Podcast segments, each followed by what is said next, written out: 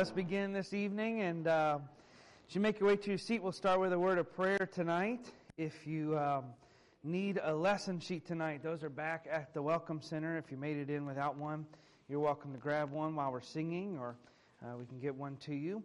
Uh, if you're watching online tonight, your lesson notes are online. If you go to the website and go to um, the Connect page and choose today's sermon notes, you'll see those uh, listed there as well. And I know we've had a number of people text saying they're going to be watching online this evening. We kind of have had a rotation of people that were out the last few weeks with illness, and they've rotated back in, and we have some that have rotated out. And so, uh, if you're watching on home, at home this evening, we hope that you uh, feel better, and a number of people that we're going to be praying for in just a little while. Uh, if you would, uh, take that lesson sheet. We'll have it and be ready with that in a few minutes. I'm going to read a read you a note and one announcement before I forget, and then we'll sing tonight as we begin. Uh, first of all, let me read this note. It says, Landmark Baptist Church, thanks for your generosity over the last several months during Grace's illness and passing. We appreciate the many cards, flowers, food, and meals that were sent for her celebration of life service. It says, Your prayers, phone calls, text messages were a great source of encouragement to each of us during these difficult times. God bless you all. And it's signed Henry Dowdy and her, his daughter Meredith Johnson. We're continuing to pray for the Dowdy family in these next few days, of course, and months. Uh, in the upcoming days, seek to be an encouragement to them and their family. And then uh, two announcements, if you would. Uh, one is for our ladies' meeting coming up the end of the month, January 26th at 6:30. There's a wel- there's a sign up sheet at the Welcome Center. Uh, and that is going to be a game night for the ladies down in the gym.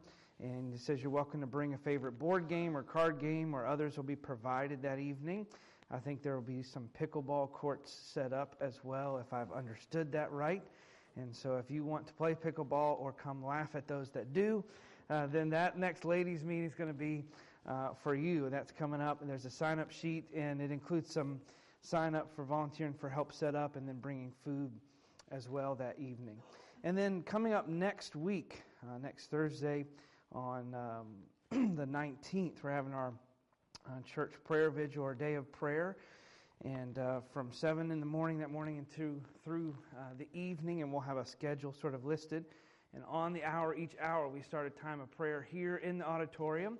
And uh, we encourage you to come, whether it's before work or after, if you can come during the day as a family, as a couple, or come with friends and uh, we're taking prayer requests for that. These would be ranging from anything. You, the point is to be able to pray over a number of things that are burdening or praise for our church body over the next uh, few weeks as we begin the year. And so, whether it's something you would typically put on the prayer list, or if it's a job situation, a family situation, or something you'd like us to pray for, uh, there are prayer cards, little prayer cards you can fill out that are at the Welcome Center as well. You can fill that out, drop it in the offering box at the back uh, near the foyer, and we'll have those cards out. And uh, you can submit them online if you'd like, in the prayers part of our website, or email them to myself or uh, to the office, either one. And we'll have those requests out, and they'll be prayed over throughout that day. And so uh, we encourage you to come and be a part of that. And uh, if you're out of town or you can't come that day, we're asking each of our members to commit an hour of prayer toward our church and to our church ministries on that particular day. All right, let's open with a word of prayer tonight, and uh, we'll sing a few songs. And then for our Bible study portion this evening, back in the book of Esther. And uh, excited to start the book last week, and it's going to feel like we stutter step because we're going to go back a little bit before we go forward this week. Lord, we thank you for your mercy to us and the grace that you give and bestow in our lives should overwhelm us. And though we are not always uh, conscious of it or uh, pay attention to it. We are thankful for its ever present uh, presence in our lives and the fact that it, it holds us and carries us each day. And so we ask that tonight, as we study the book of Esther, that you would help us to see your grace and your sovereign power and plan, your ruling and your will in even the smallest circumstances of our lives and even the negative circumstances of our lives that you rule and reign, and that one day you will redeem all bad and turn it into good for the lives of those that are your people and in us as believers and Christians.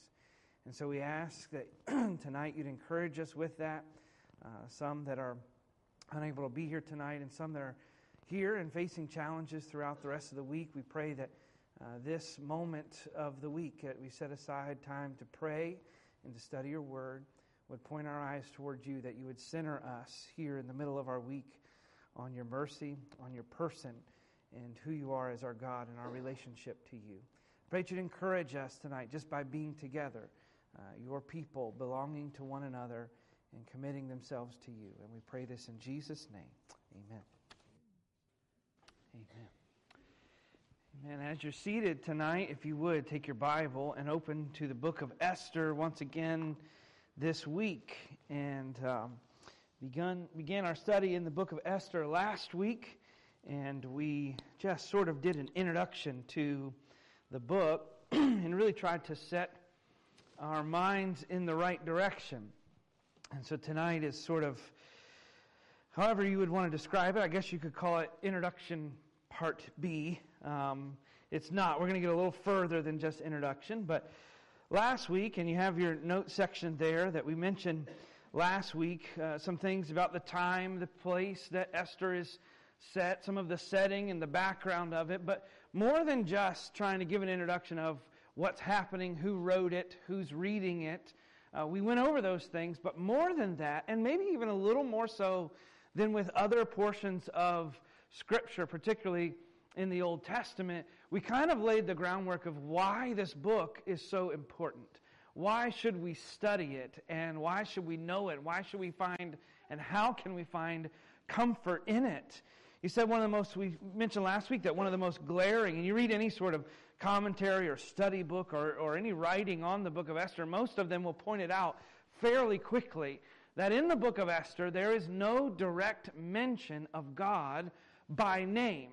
Uh, there are no uh, mentions of God's law, really, by name, except for a heathen that mentions uh, the people of God following different laws. That's really all that he mentions. Uh, there is no uh, there, there is no great declaration of faith by any of the primary characters or people that are mentioned in the book of Esther. There is no great act. There is no supernatural feat. And, and we know, and we're going to see that it's miraculous what God does in the lives of these people. But I mean, there's nothing miraculous in the sense of there is no physical anomaly. There is no, uh, there is no evidence in nature that God is doing a great miracle here in this book. And so, why do we study it? We compared it for a couple minutes last week with the book of Daniel, and that it is quite, it is a parallel opposite of the book of Daniel in which from the very first verse of the book of Daniel we have here are God's people carried away captive, but it's under God's control. This was God's doing. That's what Daniel 1 1 says, that he gave his people into this situation, into this issue. And then right away you have this young man who is God's servant, who is committed to God, who though he is taken captive, lives his faith out very outwardly to those that are even in authority over him and his friends, and they are ultimately very committed to the Lord. And we don't see that in the book of Esther. It doesn't say that God is the one doing this, it doesn't say it outright right away. Esther, it says, and Mordecai actually kind of in a way hid their faith, that uh, they hid the faith from the king and those that were around them. We know that if you study the timeline, that Esther even had been queen, married for five years to the king, and he didn't really know anything about her people or faith or religious background, if you would. He knew nothing of that. He knew nothing of her ancestry or her heritage, and so it's sort of kept quiet. In Daniel, we have these great big visions and dreams and these flashes of brilliance that God brings into their life. And in Esther, you don't have that either. In Daniel, you have God directly telling some of these servants, here is what you should do, and here is exactly what you should say. In Esther, specifically in chapter 4, you have these uh, protagonists, if you would call them that, the people of God, Esther and Mordecai, and they are sort of just left to try to figure it out on their own. In fact, Mordecai says it almost questioning. We have those two valiant statements that we always lift up, in which Mordecai says, For such a time as this, and Esther says, If I perish, I perish. But if you read that, Mordecai actually says that statement in a question. He says, Who knows if you were actually born for this or not?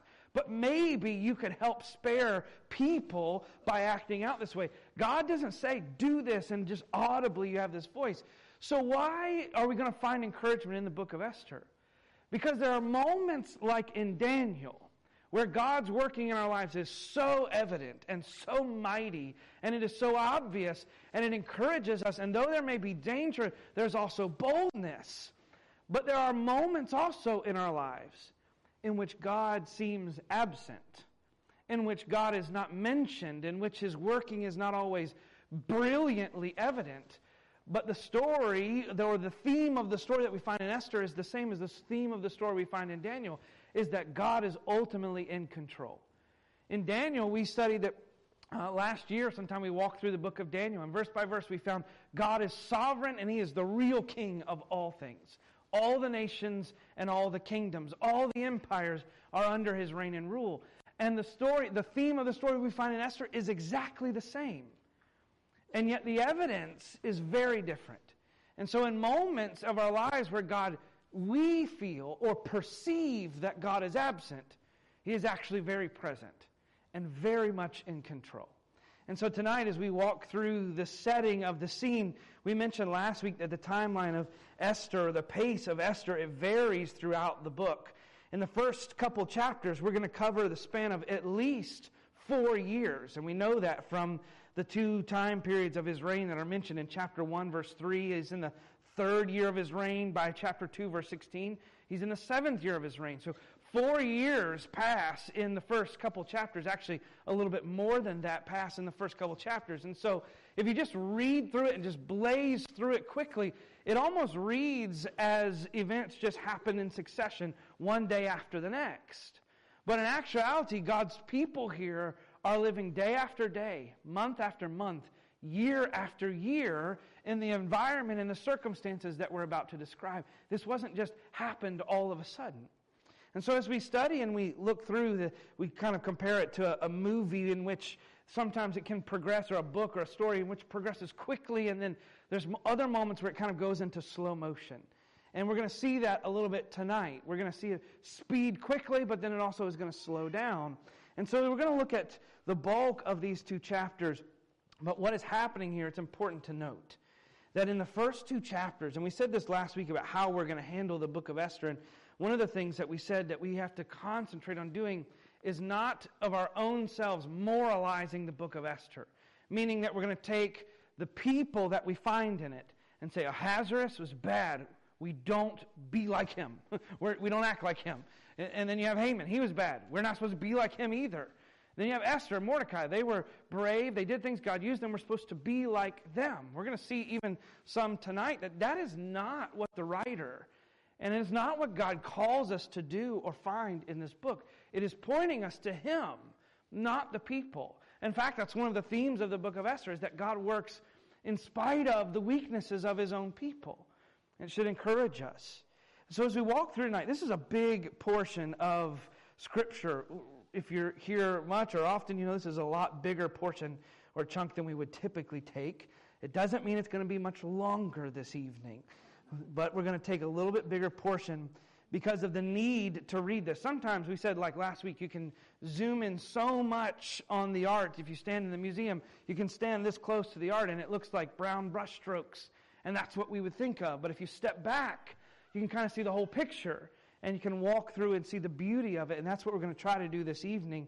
Because Esther 1 and 2 are really, they don't, they're, they're not really prominent in the storyline. They set the background for how God is going to deliver his people. And we're going to see that. Now, you could argue and say, well, this is a big event. Yes, it is. But while it is happening, it doesn't seem that way. So we're going to cover a pretty good chunk tonight. We're going to read the bulk of Esther chapter 1 and 2. I want you to follow along with me. We'll try to read it in a way that, um, that, that, draws our attention to what is important tonight. And then we're going to walk through. And you notice your notes, a lot of it is filled in this evening. There's a lot of text, a lot of uh, explanation there. And we're going to really just look tonight at setting the scene for what's going to happen in the coming chapters and what we see. In fact, last week we mainly focused on verses 1 through 9 to sort of set the kingdom. We're not going to reread that this evening. We're going to start in verse 10. We're going to go back and mention some things in verses 1 through 9 in just a little while. But look, if you would, in verse number 10. And let's read God's word together. It says, On the seventh day, when the heart of the king was merry with wine. Now remember, he's held his 180 day feast. And then that wasn't enough, so he also holds another seven day feast for all the people that work within his palace and those that are there around him in the city. And so on the seventh day of that feast, when the heart of the king was merry with wine, he commanded. Now, these are awesome names. I don't suggest, I would much highly suggest a child naming website over this particular list of names. But here we have them Mehuman, Biztha, Harbona, Bigtha, Abagtha, Zethar, and Carcas. That's my favorite. The seven chamberlains that served in the, in the presence of Ahasuerus, the king. And just a side note, there is nothing definitive on this, but Ahasuerus, the name Ahasuerus, that's probably the Jewish name for King Xerxes. And the pronunciation that they would have used, it means the king, or the lion king, sort of is how it would be described as valiance. But the way that the word would have been pronounced, and there's a lot of people that say this and some ancient Hebrew humor here, they would have pronounced it very closely to a word that meant king headache. And I think that that's probably why they particularly chose that name for him. Verse 11 To bring Vashti, the queen, before the king with, with the crown royal, to show the people and the princes of her, her beauty, for she was fair to look on. But the queen Vashti refused to come at the king's commandment by his chamberlains. Therefore was the king very wroth, and his anger burned in him. Then the king said to the wise men, which knew the times, for so was the king's manner toward all that knew law and judgment. And the next unto him was, another great list of names here, Carshena, Shethar, Admatha, Tarshish, Meres, Marsena, and Mikunin, Memucan, the seven princes of Persia and Media, which saw the king's face and which sat the first in the kingdom. What shall we do unto the queen Vashti according to the law? Because she hath not performed the commandment of King Ahasuerus by the chamberlains. And Memucan answered before the king and the princes, Vashti the queen hath done no hath not done wrong, not only excuse me, not not done wrong to the king only, but also to all the princes and to all the people that are in all the provinces of King Ahasuerus. And it almost gets humorous here, his explanation. For this deed of the queen shall come abroad unto all women, so that they shall despise their husbands in their eyes when it shall be reported. The king Ahasuerus commanded Vashti the queen be brought before him, but she came not. Likewise shall the ladies of Persia and Media say this day unto all the king's princes, which have heard of the deed of the queen, Thus shall there arise too much contempt and wrath. And so basically, these princes and rulers say, We don't want our wives to treat us the way your wife has treated you.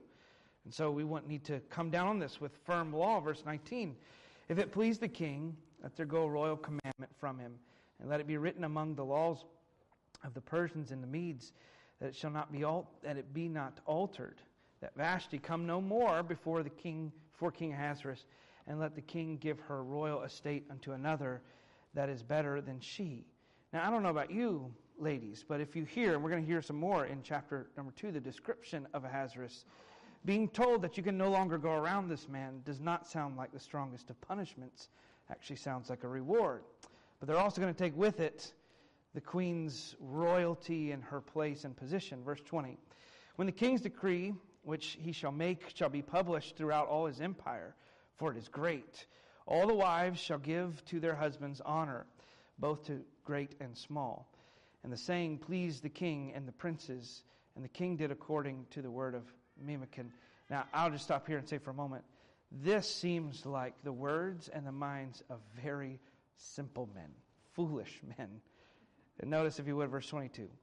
For he sent letters into all the king's provinces, into every province according to the writing thereof, and to every people after their language, that every man should bear rule in his own house and that it should be published according to the language of every people. After these things, when the wrath of King Ahasuerus was appeased, meaning he calmed down, he remembered Vashti and what she had done and what was decreed against her. Oops, he says. Then said the king's servants that ministered unto him, Let there be fair young virgins sought for the king, and let the king appoint officers in all the provinces of his kingdom, that they may gather together all the fair young virgins unto Shushan the palace, to the house of the women, unto the custody of Hege, or to be called Hegai later, the king's chamberlain, keeper of the women, and let their things for purification be given them, and let the maiden which pleaseth the king be queen instead of Vashti. And the thing pleased the king, and he did so. Notice how he's being manipulated by those that are under him. Now, in Shushan the palace, there was a certain Jew whose name was Mordecai, the son of Jair, the son of Shimei, the son of Kish, a Benjamite, who had been carried away from Jerusalem with the captivity which had been carried away with Jeconiah, king of Judah, whom Nebuchadnezzar, the king of Babylon, had carried away. Now, not to be confusing, this is not saying that Mordecai was carried away. It's saying that those that he was the son of were carried away. Mordecai is actually a fourth generation exile. His family has been now in exile for four generations. Notice verse 7. And he brought up Hadassah, that is Esther, his uncle's daughter, for she had neither father nor mother, and the maid was fair and beautiful whom Mordecai, when her father and mother were dead, took for his own daughter. It makes it very clear what their relationship was like. So it came to pass, when the king's commandment and his decree was heard, and when many maidens were gathered together unto Shushan the palace to the custody of Hegai, that Esther was brought also unto the king's house to the custody of Hegai, keeper of the women. And the maiden pleased him, and she obtained kindness of him and he speedily gave her things for purification, with such things as belonged to her and seven maidens, which were meet to be given uh, her out of the king's house. And he preferred her and her maids unto the best place of the house of the women. Esther had not showed her people nor her kindred, for Mordecai had charged her that she should not show it. And Mordecai walked, the word for walk there literally means paced back and forth every day before the court of the women's house to know how Esther did and what should become of her. Now, when every maid's turn was come to go into, the, into King Ahasuerus, after that she had been twelve months, according to the manner of the women, for so were the days of their purification accomplished, to wit, six months with oil of myrrh, and six months with sweet odors, and with other things for the purifying of the women. Then thus came every maiden unto the king, whatsoever she desired was given unto given her to go with her out of the house of the women unto the king's house. In the evening she went, and on the morrow she returned into the second house of the women to the custody of Shaashgaz, the king's chamberlain, which kept the concubines. She came in unto the king no more, except the king delighted in her, and that she were called by name. Now, when the turn of Esther, the daughter of Abihail, the uncle of Mordecai, who had taken her for his daughter, was come to go into the king, she cried nothing but what Hegai, the king's chamberlain, the keeper of the women, appointed. And Esther obtained favor in the sight of all them that looked upon her. So Esther was taken into King Ahasuerus, into his house royal, in the tenth month, which is the month Tebeth. Notice this, in the seventh year of his reign. This is four years after his altercation with Vashti. And the king loved Esther above all the women, and she obtained grace and favor in his sight more than all the virgins so that he set the royal crown upon her head and made her queen instead of Vashti. Then the king made a great feast, notice this, unto all his princes and servants, even Esther's feast. And he made a release unto the provinces and gave gifts according to the state of the king. When the virgins were gathered together the second time, then Mordecai sat in the king's gate. Esther had not yet showed her kindred nor her people, as Mordecai had charged her.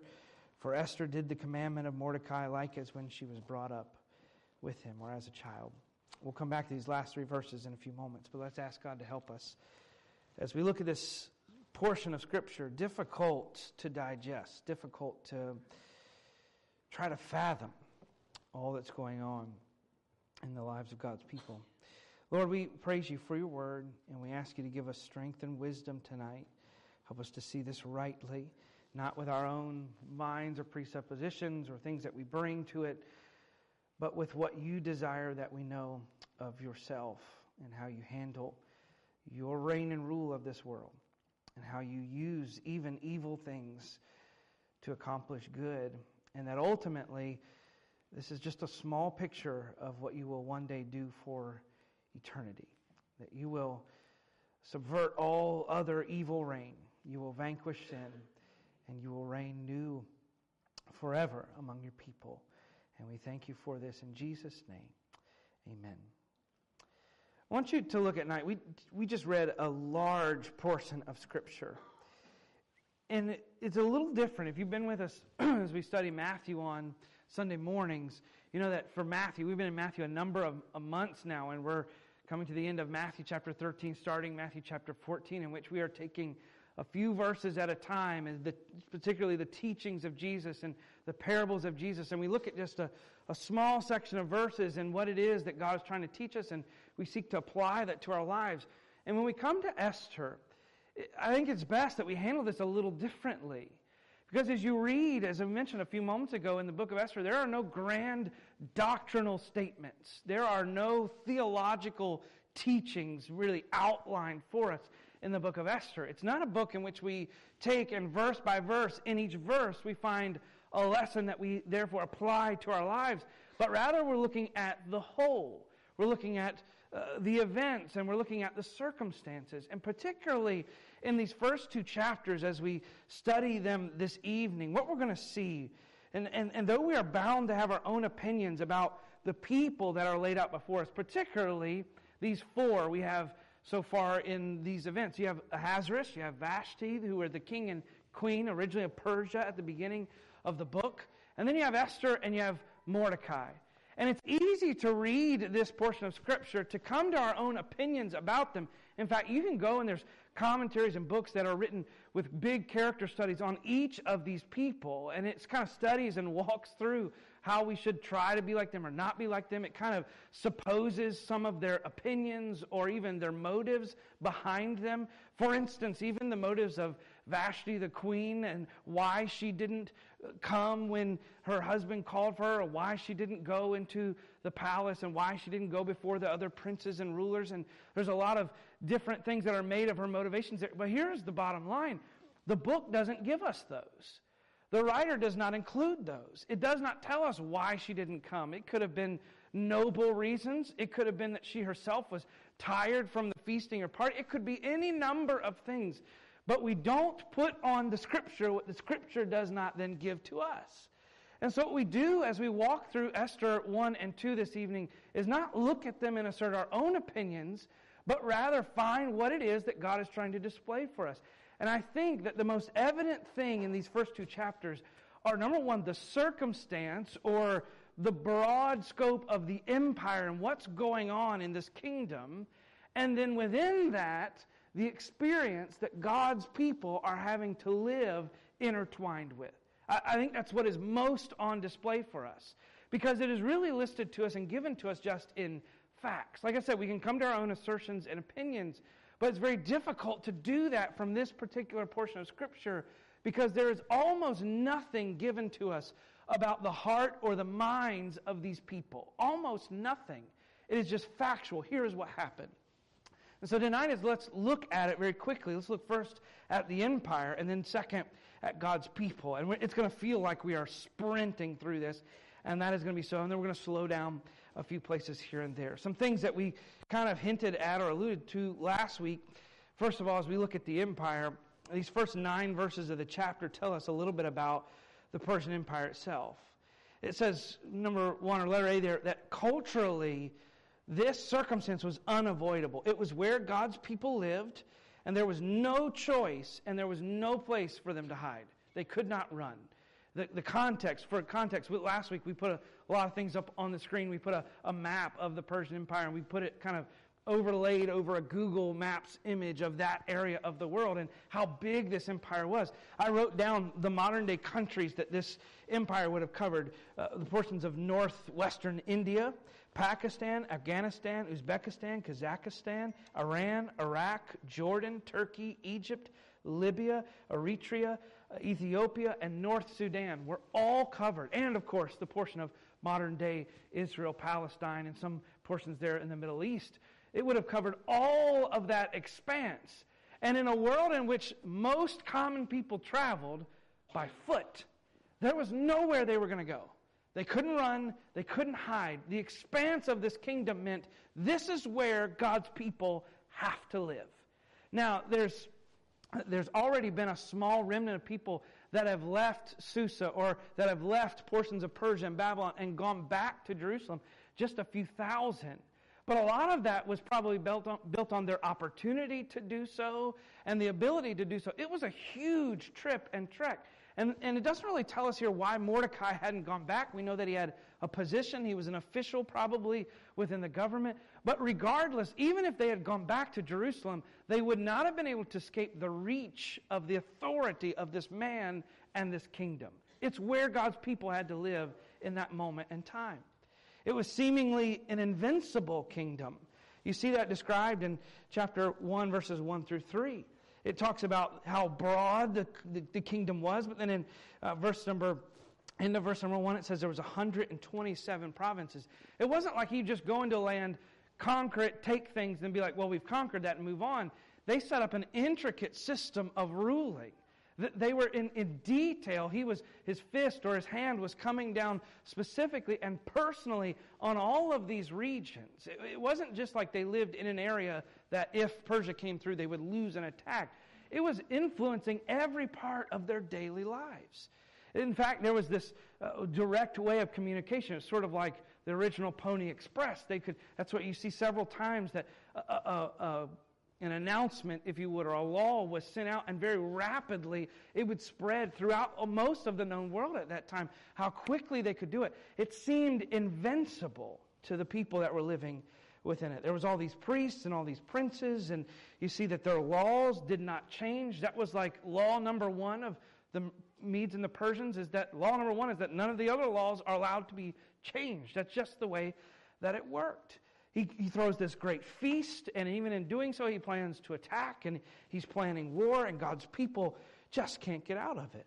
In fact, even where they're living, if you would, notice in verse, you see it mentioned several times in chapter 1 and chapter 2 where it says the palace at Shushan, or the king's palace, and it's the city of Susa. But look, if you would, very quickly at chapter 3, verse 15.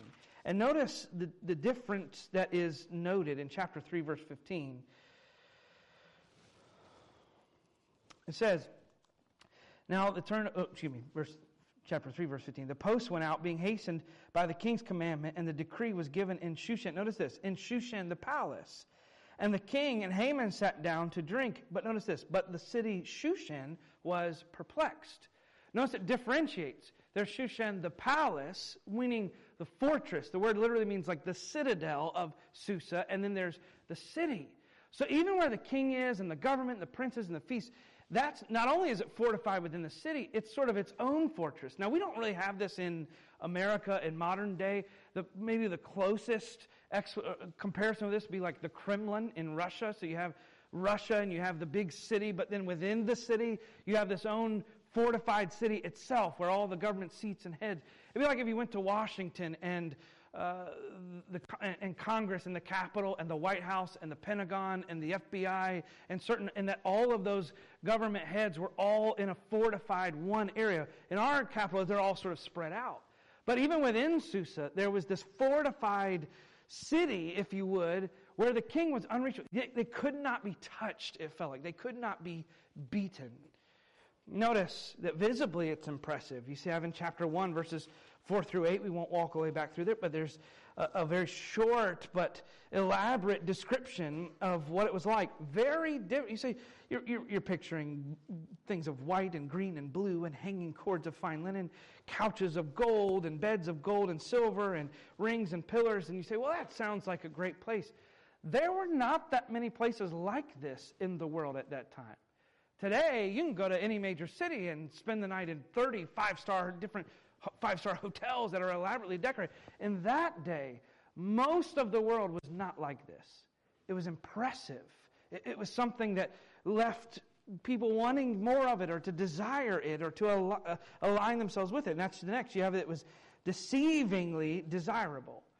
He, he brings in other rulers. He, he kind of plies them along. He gives them this false freedom. And look, if you would, in verse number 8, he allows them to drink. And notice it says the drinking was according to the law. None did compel, for so the king had appointed the officers of his house that they should do according to every man's pleasure. That was different. They had all these weird formalities. If you've seen some old kind of Victorian style or old kingdom, ancient kingdom style feasts or weddings described and different things, it was like you had the main ruler. And people could only do what the main ruler was eating. So if he was eating, you could eat. If he took a sip, you could take a sip. If he stood, you could stand. And when he left, you had to leave. But this is a little different. He's throwing this mighty feast, 180 days. Everyone's celebrating. He's showing them the beauty of his kingdom. Look at what I have. And he's even giving them this freedom, saying, Do what you want. And yet, verse number 9, notice also Vashti the queen made a feast for the women in the royal house which belonged to King Ahasuerus. And then in verses 10 and 11, all of a sudden, this man who is in control of everything, the whole world, there's no limit to his power except for one person that he calls his wife. And the man who has the greatest power in all the world seemingly has no control over the thing that is supposed to be closest to him, over the, the, the, relationship that is supposed to be most personal. He has no control of it. So it's deceivingly desirable. But notice it's arbitrarily dangerous, meaning it's just on his whim. It's whatever he decides. I don't think that Ahasuerus woke up that morning thinking, I'm going to banish my wife by this evening she'll never be allowed to come into my presence again. That's probably not how he woke up. But he's so flamboyant, he's so ill tempered, he is prideful. Everything that has risen up about him in his glory, as he would say it, he thinks he's above all. And notice even how he treats his wife the ill way. We kind of picture later in Esther that Esther marries this king and this little orphan girl becomes the queen, and it's this magical, romantic thing. The man was awful. And we're going to see it as we keep going. I don't think that he changed who he was between chapter 1, verses 10 and 11, and when he marries Esther. This is the kind of person that Esther, one of God's people, is brought into this required marriage with. Notice what he says in verse 11. He said to bring Vashti, the, the queen, before the king, and bring your crown, notice, to show the people and the princes her beauty. He's going to display her like a show, just like his beds and just like his pillars and his columns and his treasure. Oh, yeah, yeah. I have another one, he says. Bring her. And she refuses. And so all of a sudden, it did not matter where she had risen to in this empire when she stood against it, it turned against her, and it was volatile. And she loses her position, her power, her authority. The king is very angry, and on one man's decision, her life completely changes. And so we see some of these same things in our own world, don't we? We see that culturally, that we live in a world where there's certain aspects of where we live, it is unavoidable. You can't run off. We're not commanded to run off and start some sort of monastery somewhere and live on our own apart. We live in the world. And it seems invincible at times, doesn't it? That it controls any and every aspect of our lives. And that it seems desirable. Like there's some good things about it. I don't know what God is so hard on the world. There's some things in the world that are actually pretty cool. There's some things that are pretty good. And yet we also find it's a volatilely dangerous place. On the whim and the suggestion and the opinion of just a few people. But ultimately, we see that it's laughable. And we see that in verses 12 through 22. We won't go back and read it all again, but we'll just summarize it. There's this almost entertaining aspect to it. The king calls in his rulers and he says, um, What do I do? There's no place in the law that says when I call the queen in and the queen doesn't obey, what do I do? And then these great princes that they that, that know the law, they fake concern. I want you to notice they're, they're, they have this, and you may hear this word even some today, they have this false outrage. They are outraged that the king has been offended, so someone disobeyed the king's law. But in actuality, they reveal their hearts. What they don't want is someone doing the same thing to them. It really, they have no actual concern for justice. They have no actual concern for what's actually going to happen to Vashti, and they have no actual concern that the law be followed. Their primary concern is what happens to them. How does this affect me? do you see that in the world today? That people have sometimes this false rage against something, and we want the letter of the law when we want the letter of the law. But we also want mercy when we, when we want mercy. And we want the letter of the law on others when it means that it's going to ill affect my life. Or we try to apply the law in a way that doesn't count because it's hurting me. And you see that displayed. But ultimately, it's laughable because here you have this great, mighty ruler who has no control over the actual hearts of people. He can rule the world, but he has no say in the mind and the heart of his own queen. And the same is true in the world today. That ultimately, the authority, that when we look at the world and the rulings of the world, and I'm not just talking about just government, and I'm not just talking about our country, but in the world, the system or the process and what we think has the authority over us and rules over the world, ultimately their control is laughable because they have no actual control over the hearts and minds of people. Only God has that. We must hurry on. Notice the second thing that we're going to look at tonight the people of God. And we're going to kind of just hint or hit these first couple of points pretty quickly so that we can focus as we close sort of on the circumstance that Esther enters into to sort of set the scene for next week. If you came tonight to see how can I apply this today, you should come back next week. because to get through all of this, we're going to see some things about God's people. Notice in verse number 1 through 4. You have this exploitive power that is displayed over, notice this, directly over God's people. So you have in verses 1 through 4 the suggestions of the king's servants, and it doesn't tell us who it is or if it's the same people as in chapter 1. It doesn't tell us. But they come, and so Ahasuerus kind of calms down. Xerxes calms down. He says, Oh, man, now I don't have a queen. That might look foolish. Because, like, the guy that rules the world can't even keep good enough relationship with his wife to keep her around. I need a new queen, he says. This is embarrassing. And so they come up with this elaborate scheme. And we may dismiss it for a moment, but I want to slow down for just a second and look at what it actually is. Because we may dismiss it by just saying, well, that's ancient culture. It's ancient time. That's what they did back then. But in actuality, it's awful and it's wicked. Notice the, the suggestion that they give. Go into all the provinces, and it doesn't say send one. It's not like Miss America, send one representative from every state, send one representative from every country. Notice it says go out into all the provinces and just find anyone that you can that would be considered beautiful. All the fair young virgins of Susa or from Shushan the palace to the house of the women, bring them, notice this phrase, into the custody of Hegai. So bring all of these people. You, you wonder sometimes, and you look at how Solomon, you think, how in the world did Solomon have all these relationships with hundreds of different women? He did not have relationships with hundreds of women. He used and abused hundreds of women. And the same circumstance happens in this situation. He uses his authority, calls all of these young ladies in, basically entraps them. And we won't go into all of it tonight, but even you can study the historical writings of Persia and how they would have done this.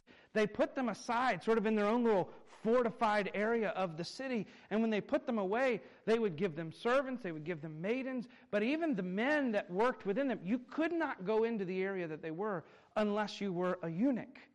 Because they wanted no one to have any sort of claim on anything that the king claimed. It's awful.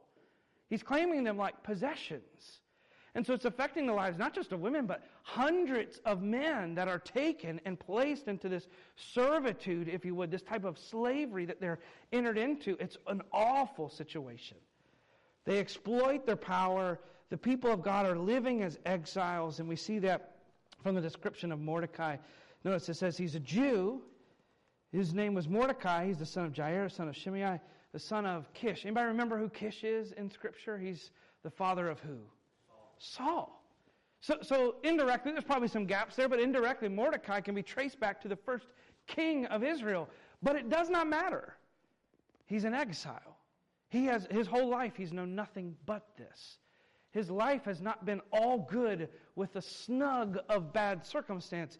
His whole life has been problematic and hard and difficult. He's had to live as an official in a kingdom that doesn't even belong to him. Notice the way that we phrased it that he identifies with the people and the land of God, and yet he can't live in either or with them. And then they have this tension of identity. Look at verse 7. And we sense this in our day. He, brought, he brings up a girl named Hadassah, that is Esther. Even the fact that she has to go by two names. Hadassah was a very obviously Jewish name. Esther would have been a very obviously Gentile name or Persian name. Even the fact that she's going or identified by two names speaks to the torn nature of her identity. She's having to live in a land that is not her own. And in a way, pretending to be something that is not her. And so it's a it's a the situation increasingly gets worse and they become more vulnerable because I want you to notice they make this law bring all the maidens from all over the kingdom. Well, sure, the, the people that live in this kingdom or that kingdom or this kingdom, but surely not God's people. Like surely God, surely we're going to read, but God gave a way for that not to happen. Like like Moses to kill every child under a certain age except Moses was able to escape and he didn't have to live in that. Surely that's about to happen to Esther, right? It doesn't. She faces the same hardship that the rest of the world is facing. And she becomes more and more vulnerable as she does. She doesn't reveal her nationality or her faith. And again, the book doesn't really tell us anything about Esther's or Mordecai's motives as to why they did this. Their spirituality, their willingness, their reluctance is called into question to try to say that Esther was very faithful to God or apathetic toward God. The book doesn't really tell us either way. It just tells us factually she's spoken of in a passive way. She was taken and put here, not of her own choice and not of her own will.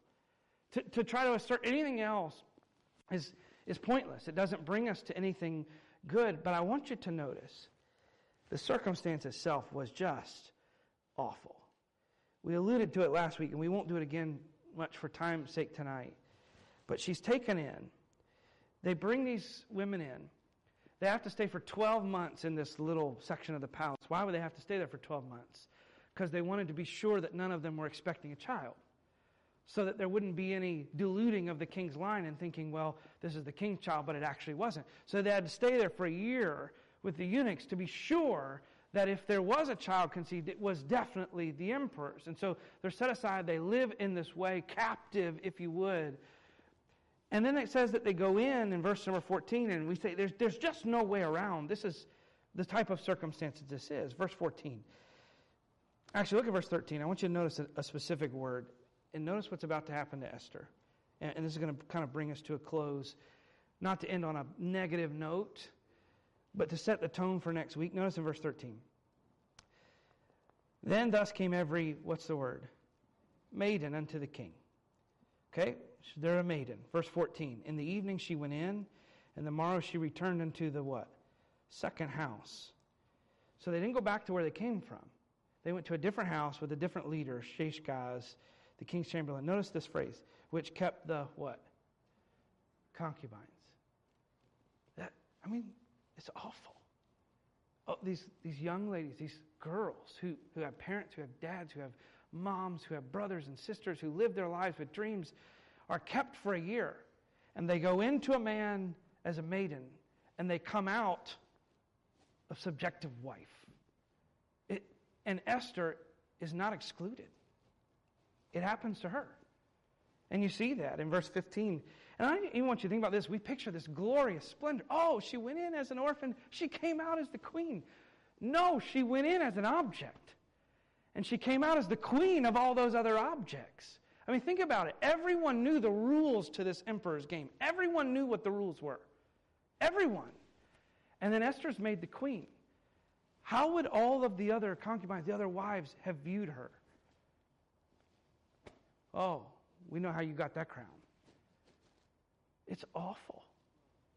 And then as it continues on, verse 18, then the king made a great feast. Notice this phrase unto all his princes and servants. He makes a queen. They call it Esther's feast, but it's dedicated to the men that gave him the idea to do it in the first place. It's a horrible, horrible circumstance. You say, We know, we, you belabored that a little bit this week and a lot last week. Why are you doing this? Why are we talking about this? It even comes to the end of verse of chapter 2, verse 21 through 23. In those days, while Mordecai sat in the king's gate, two of the king's chamberlains, Bigthan and Teresh, of those which kept the door, were wroth and sought to lay hand on King Ahasuerus. They're going to assassinate the king. It does not tell us why, although I do think that it is significant that it's the two men that kept his door.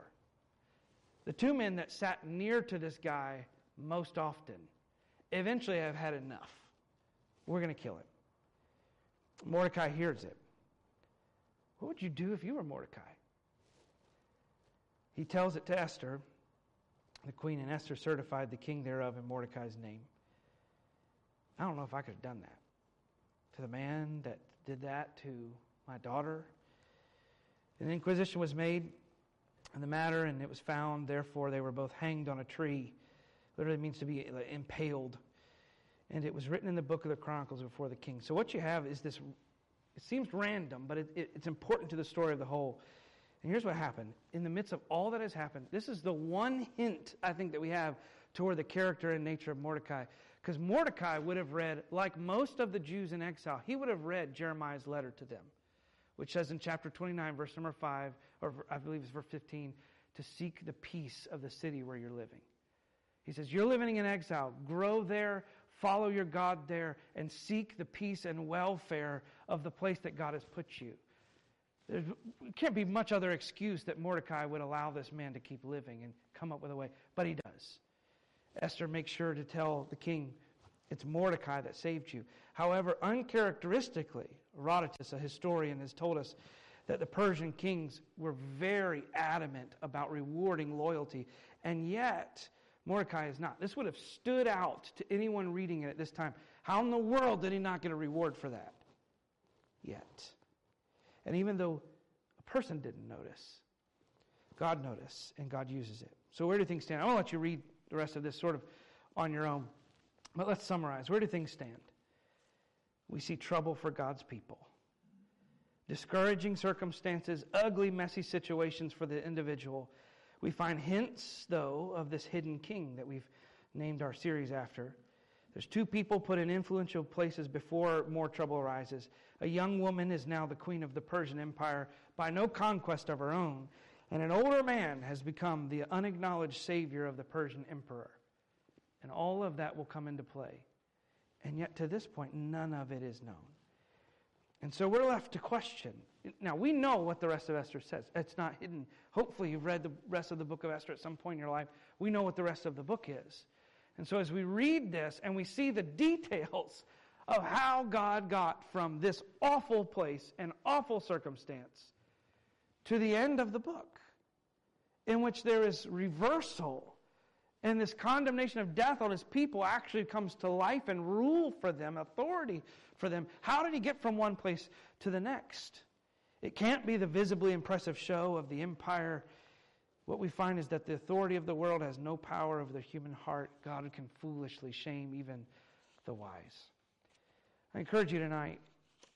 I told you we're not going to get to a point of this evening's message where we come to a neat little close and say, and here is how this changes my life today. It's going to leave us hanging and wanting more for next week. But if you would, on the back, at some point, I encourage you, as a couple, with friends, or with your family, or even as an individual, read through some of those first questions about what we learned tonight and then walk through how does that make us think? What or who seems very powerful in the world that we live now? And how does reading chapter 1 and 2 affect the way that we think about that? Are there times and moments that we have felt weak and powerless as Christians and as God's people? How can reading the book of Esther help us understand our situation a little more clearly? How does our experience in the world echo the type of world that we live in even now uh, compared to the Persian Empire? The tone of Esther gives us this ability to laugh at the fake power and the empty show of this king and his, and his kingdom. How then should we view the empty false show of the kingdoms that we live in today? And how does Esther 1 and 2 encourage us to live with hope toward a hidden king and an unseen God that still works out his purposes even today? A big portion of Scripture tonight, and we can all take a deep breath and come back next week to see how God, even when he seems absent, is working on behalf of his people. And ultimately, one day, for an eternal reversal, an eternal rule and reign. Let's close with prayer, and then we'll spend a few moments tonight together in prayer groups and um, as families, and then we'll be dismissed. Lord, seal on our hearts your word. We have, we have read tonight, and I'm sure that different moments of this circumstance and different parts of these events have pushed or touched or even kind of crushed different aspects of different hearts in the room tonight as we read it. we, we insert ourselves into the events and, and we sense feelings as fathers, as mothers, as even daughters, as sons, as workers, as rulers, as authority. We, we sense different injustice and a laughable facade of control. And so we ask you tonight that you would seal in our hearts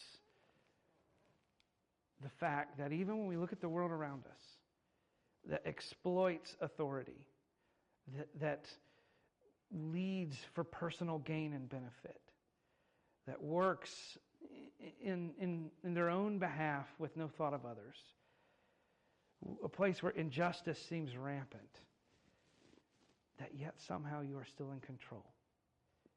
Help us not to grow uh, vulnerably um, uh, angry toward your rule in this world. But, but help us to live and to be encouraged that one day there will be an eternal change and there will never be sin, there will never be evil. And that in the way that you turned this event and story, this rule and reign of wickedness around for your good, that one day you will do it in a way that will leave righteousness reigning forever. And we pray that you touch our hearts with that tonight in Jesus' name. Amen. If you would, take a look at the back there. We're going to spend four or five minutes as we close tonight in prayer. And um, again, I told you, I warned you these last couple weeks that we would have a lot to cover. And um, so we would tackle it all in one, at once. But we will start to slow down a little next week. But if you would notice, um, there are some requests from some of our members, a number of requests. And we're praying for the ministries of our church and those that we're seeking to disciple and uh, efforts to grow. I encourage you, if you're not weren't here last Sunday night, um, you can go online and listen. We started a, a, new membership class for the whole church. We're going to go through it once, the whole church. But if you're a, a long-time member or a prospective member, someone interested in joining the church, go on and listen to that. And I hope you'll be here Sunday evening. And so we're looking to grow and move forward together as a church. And um, and, and joining together, belonging to each other. And then we're also praying for some individuals. Uh, we've been praying for Mary Jackson for a few weeks now, and uh, Mrs. Watson for a number of months, and uh, for her transition there at Hanover Healthcare. And then you see um, uh, a few others that have been added. We're still praying for the upcoming surgery for Jeff Lewis' dad, uh, Dick Lewis. Uh, Patricia Wilmoth that sits down here in the front. She's having shoulder replacement surgery tomorrow. Uh, kind of came up very quickly, but she's having that tomorrow, so if you would pray for her recovery. Um, it says Mary Klima. It's supposed to say Laurie Klima. This is Mary Martin's daughter, Laurie. Um, she had a cancer diagnosis, began chemo treatment this week, so if you would pray for her. As well as for uh, Rob Atwater. This is Mary Jackson's son who's having surgery. She called in with that request this week as well. I'm praying for her as well. And then Barbara Kennedy, who's having uh, foot surgeries of her own. And then her son, who I believe lives with her, she, he's having some uh, seizures, some other issues. And then continue to pray for families of those that have had recent loss, a number of um, those in our church that have experienced that. And so we're praying for each of them as well. As you join there as family or friends sit, sitting together, slide over and pray with a friend. We won't split into full groups tonight, but praying there as a family or a couple. Let's pray through these, share requests or praise even uh, ask your kids what they can be praying for this week as well. And then as we get ready to pray, we have uh, Dan Zacharias. Do you have anything we can pray for you these next couple days specifically? Dan heads up um, ODAX, which is the association that our school is a part of. He represents us downtown, helps try to protect our liberties and um, as a Christian school. And so we're going to be praying for him the next couple days down at the General Assembly. Anything specific you'd like us to pray for these next couple days? Or strength and wisdom, and uh, he's gonna he's gonna need it. He's helped us a lot these last couple years, and uh, we're praying that they'll continue to do that. And we're glad that he's here with us tonight. All right, let's have a word of prayer, and then uh, we'll be dismissed in just a.